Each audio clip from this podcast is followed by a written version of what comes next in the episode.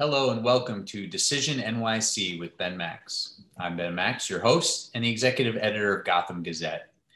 The 2021 New York City election season is underway and it's poised to be the most significant municipal election in decades. All of city government is on the ballot, and because so few incumbents are eligible to run for their current seats due to term limits, New Yorkers are electing many new office holders and the next roster of leadership for our city. There will be a new mayor of New York City elected in 2021, as well as a new city controller, new borough presidents, and many new city council members.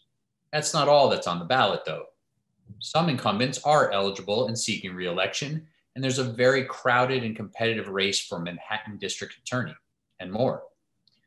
Party primaries are set for June, and the general election will culminate on November 2nd, 2021. This is the first full set of municipal elections that will feature early voting as well as a new ranked choice voting system, which applies to party primaries and special elections only. And we'll explain that at length in another show. This city election cycle would be enorm- of enormous importance under more usual circumstances, but it is unfolding at a time of great crisis for our city, raising the stakes of the decisions that you, the voter, will make.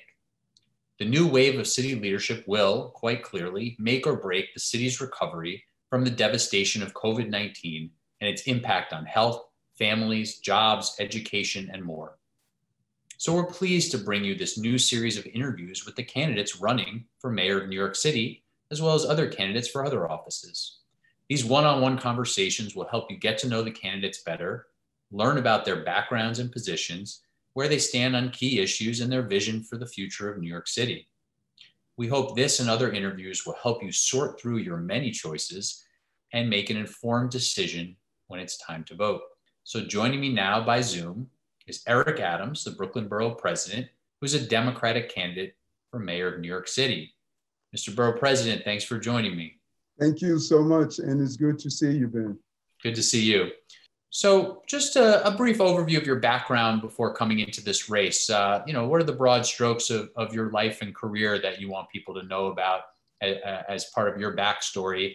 Because uh, after all, people are voting for, for a person and a vision. Well said. And you're right uh, a person and a vision. And any vision that you can't execute uh, is just really an idea.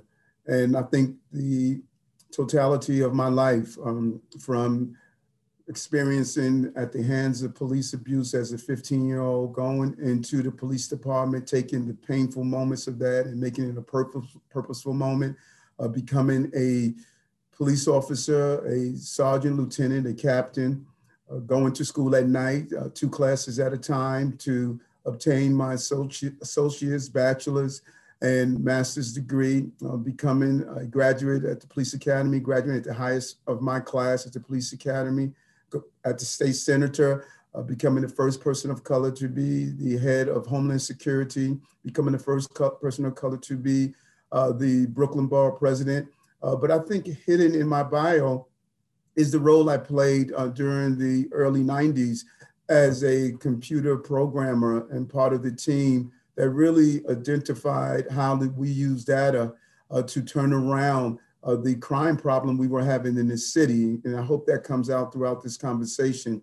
Uh, but it's the fullness of my life of, of in those dark moments, uh, turning into purposeful moments. And I think that when you identify the character that is needed to be the mayor in an ever-changing city, uh, I really fit that model.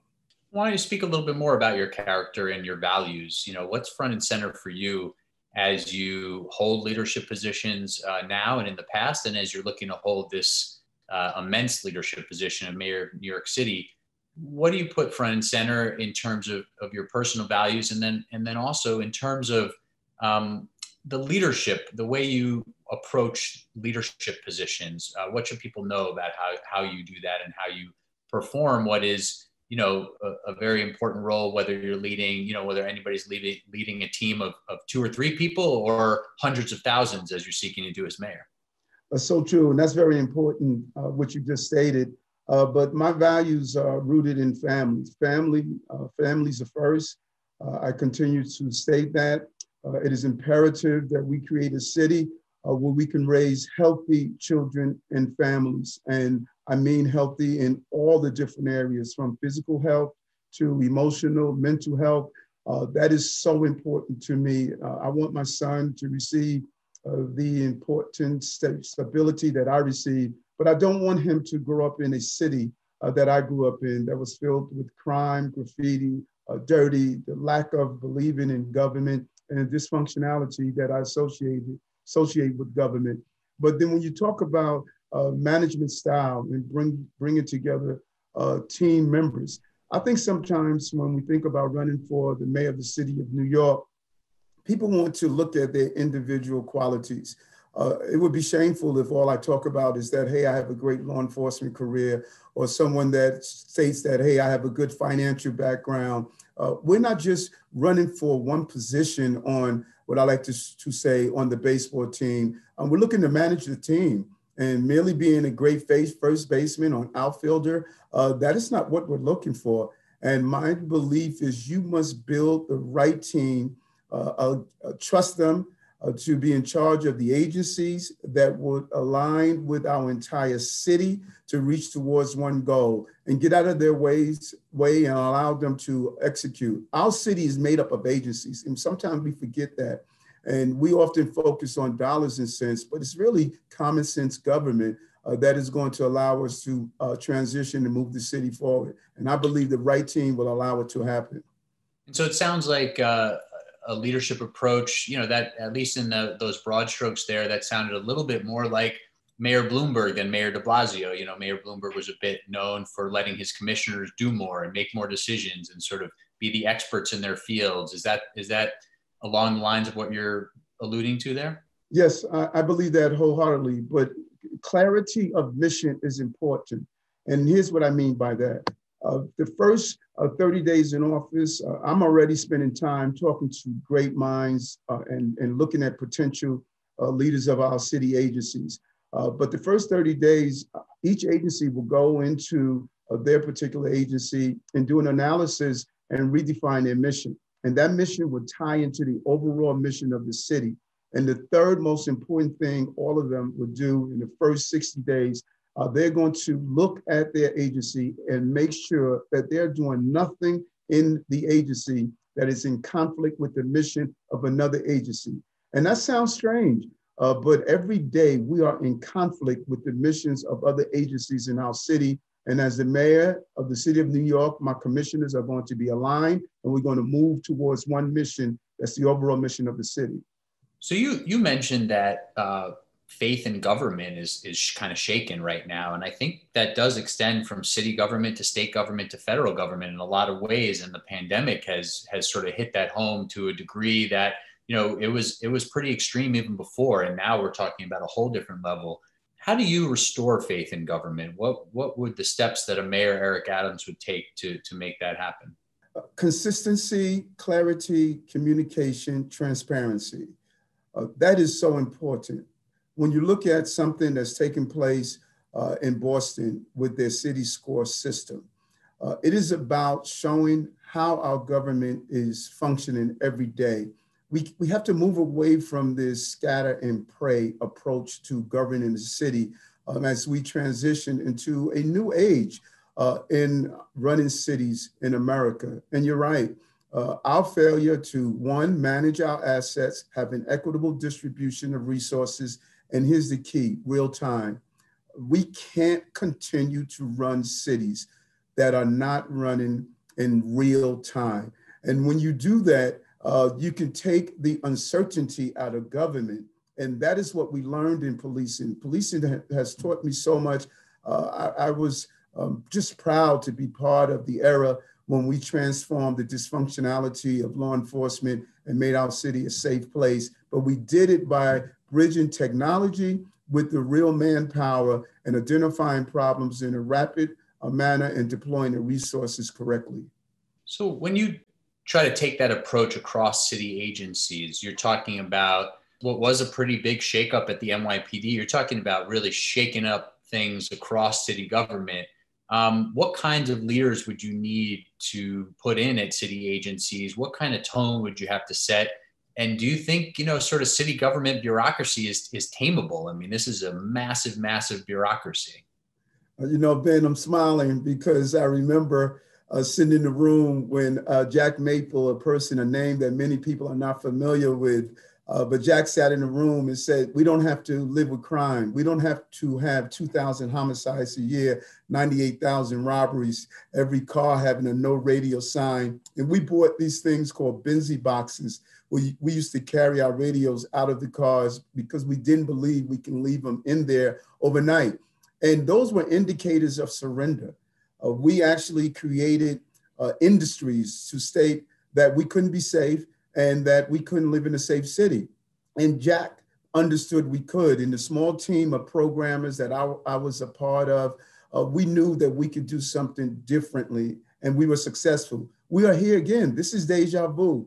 Uh, believe it or not, citizens don't believe we can remove the graf- graffiti on time. They don't believe the trash will be picked up. They don't believe we can educate our children.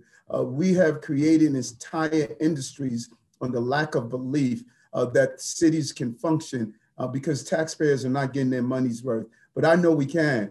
I believe that when you put in place uh, visionaries that are willing to transform our agencies, and I want to keep go- going back to that because cities are made up of agencies that taxpayers pay into to get services, and they're not getting their taxpayers' dollars now. And it's those inefficiencies that are leading to inequalities and they're giving way to injustice.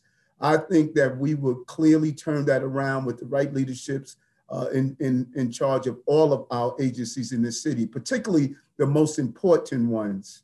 Uh, okay, well, before I get to my next question, then what are the most important city agencies?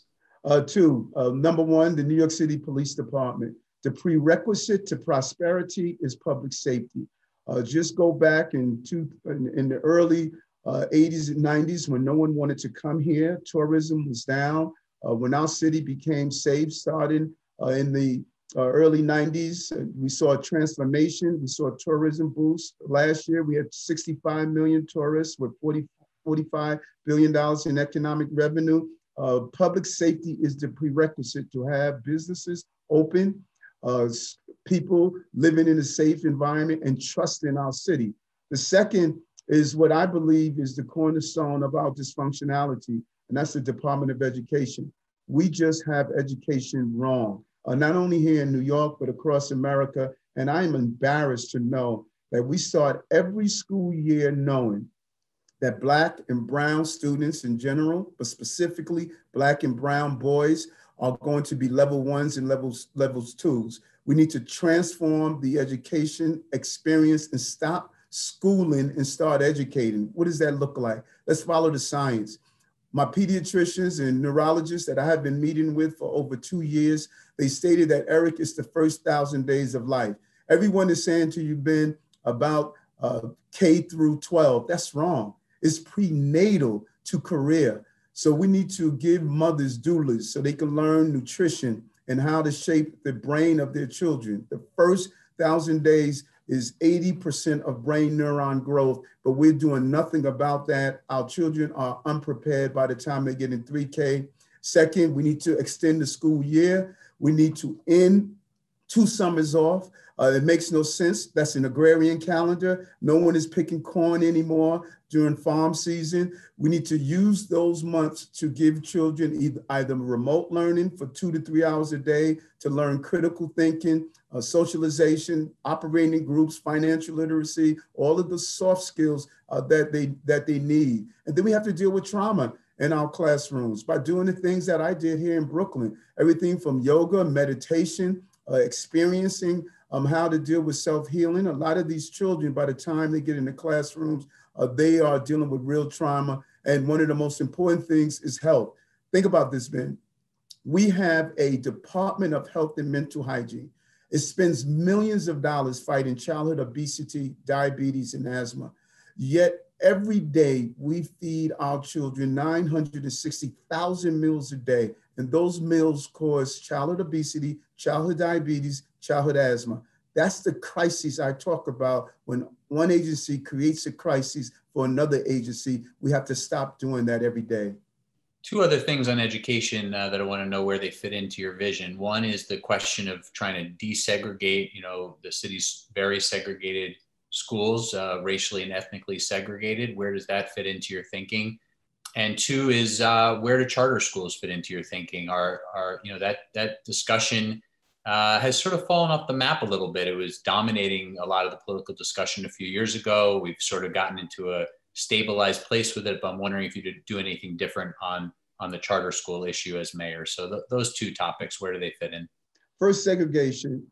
Uh, this is probably one of the most embarrassing things uh, in our city. Uh, this is almost like 1940 Alabama. It should not be. Not only are we hurting uh, the cross pollination uh, that young people need to experience uh, the new global diverse environment to solve problems of the future. But we're also hurting poorer communities. And when you look at the real secret around desegregation, it is how we assign students to schools. Because I dug into this, I met with teachers, educators, principals, superintendents, and had real conversations on why are we failing to uh, integrate our schools? And the system itself is built on uh, a desegregating, desegregation uh, outlook.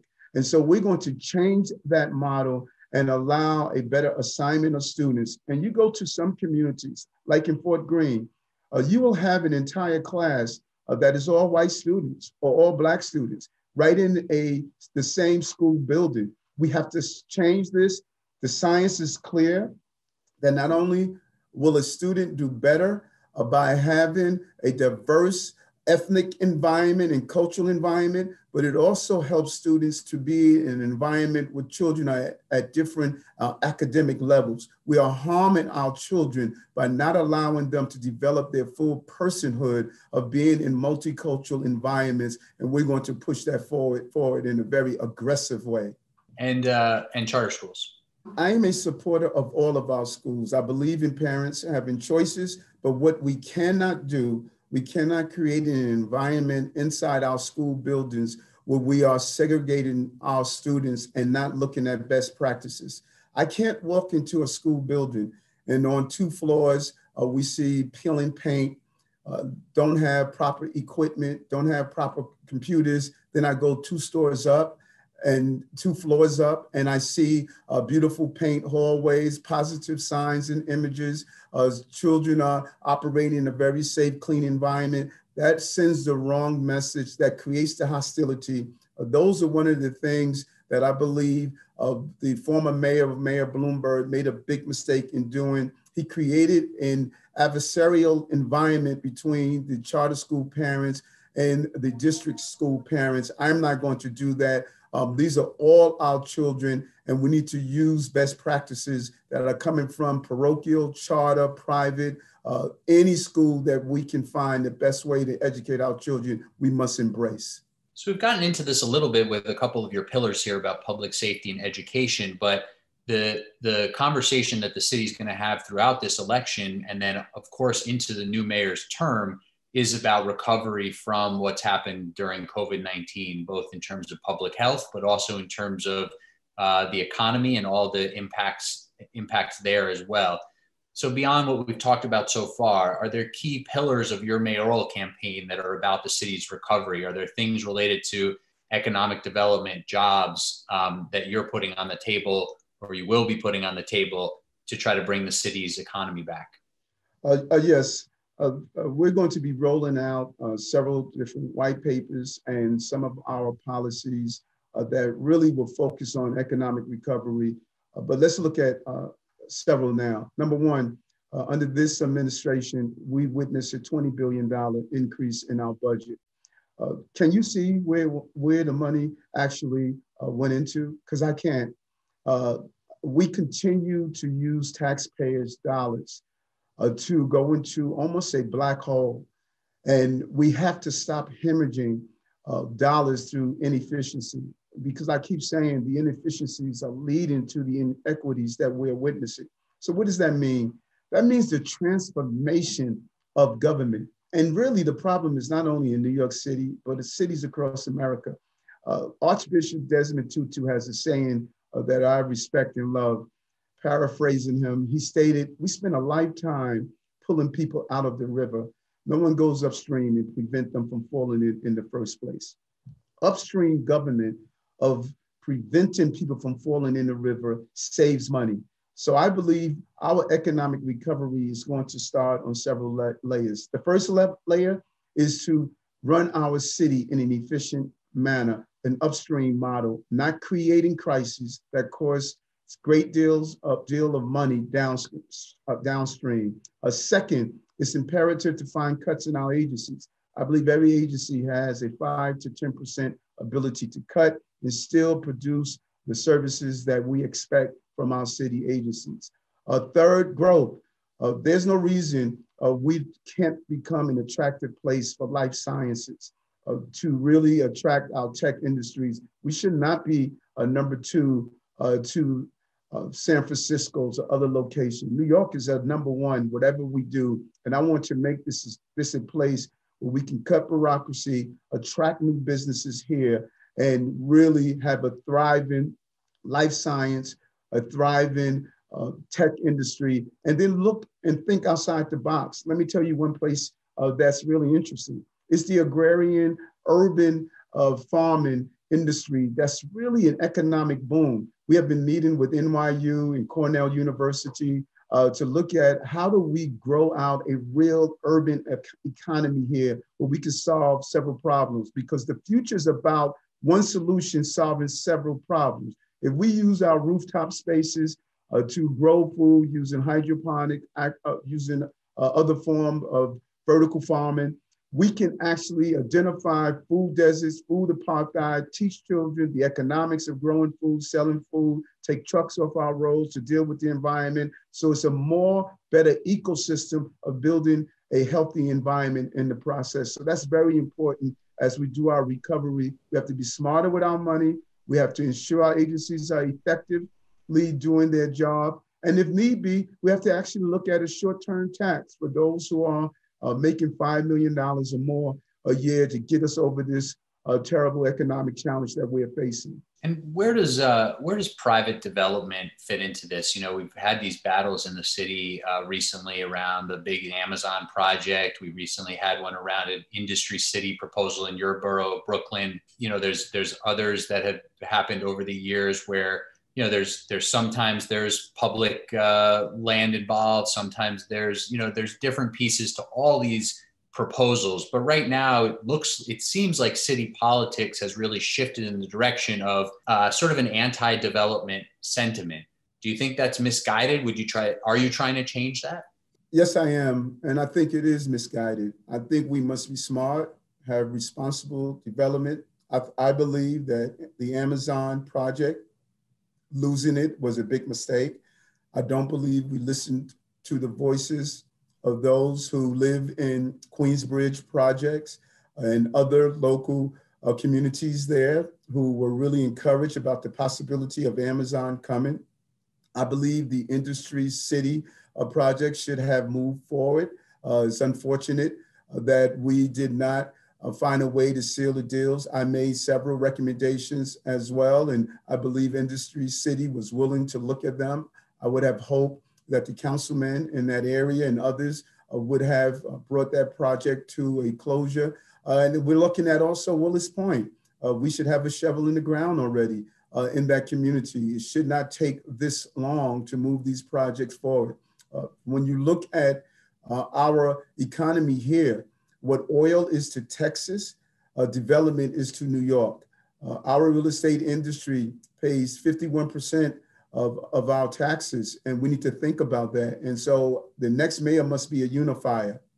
I do not uh, join the group of people that look at the 60,000 uh, plus people who pay uh, 51% of our income tax as only 2% of our income tax filers. Uh, I don't join the crowd that say we don't care if they leave or not. No, I want you to stay here. We must get through this together. And that means what we did in the 70s, where uh, businesses and unions and everyday people came together Same thing we did in 2001 after September 11th. It was the real estate community and business community that pulled us through. 2008, it was the same thing. And that is what we're going to have to do with COVID 19. And so I believe we need these development projects in a smart way. We can't give away the store, but at the same time, uh, we need the store to be here in New York City got just a few minutes left. I want to ask you a couple, couple more questions. And I'm sure we'll, we'll talk more as the campaign unfolds. But um, a lot of the discussion in this race is centering around, of course, the outgoing mayor. And I wanted to know, A,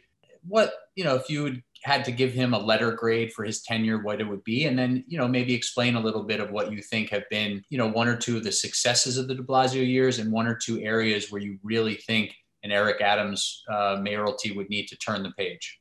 Uh, I, I, find it difficult to give him a letter grade. I believe that's unfair uh, for me to do so. He has, he has had some success and he has had some uh, challenges. Uh, it's clear on that. No one expected uh, COVID 19 and the challenges uh, that we were facing. But remember, our city was broken prior to COVID 19. some of us were insulated from the everyday challenges of New Yorkers. Uh, many of us were able to go to the theater and sit down and have a great dinner with some friends, uh, but that was not everyday New York. Uh, prior to COVID 19, uh, we were having a problem with violence. Prior to COVID 19, uh, Black and brown men uh, were not, boys were not being educated in our school system, and our jails were filled with people who we failed prior to all of this. And so I look towards how do we evolve? I think the mayor made a mistake in not expanding on 311 uh, that Bloomberg put in place. I think he made a mistake in not going uh, further uh, with the educational system. As I stated, 3K is just not enough. I believe we made a, a huge mistake in not doing a better job uh, with homelessness. Uh, I think that our homelessness service, particularly for mental health illnesses, uh, it has clearly become a revolving door and we need to do a better job. And last, I think we made a major mistake uh, with NYCHA. Uh, let's be clear.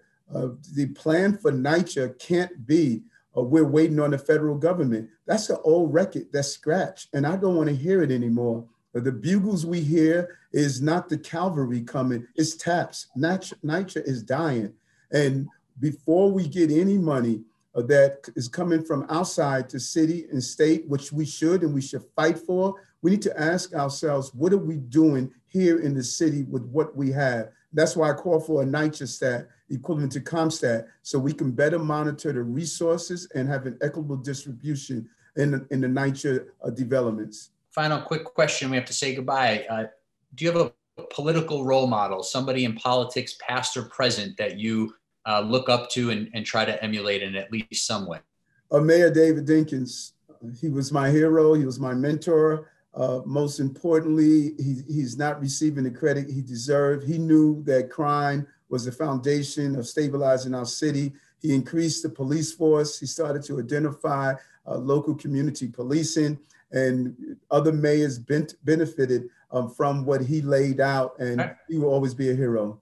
All right, Eric Adams, thank you so much for the time. It's good to talk with you. Thank you. Take care.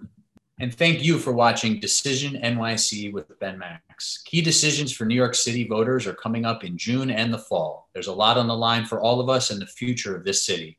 I hope this conversation was helpful. I'm Ben Max. See you next time.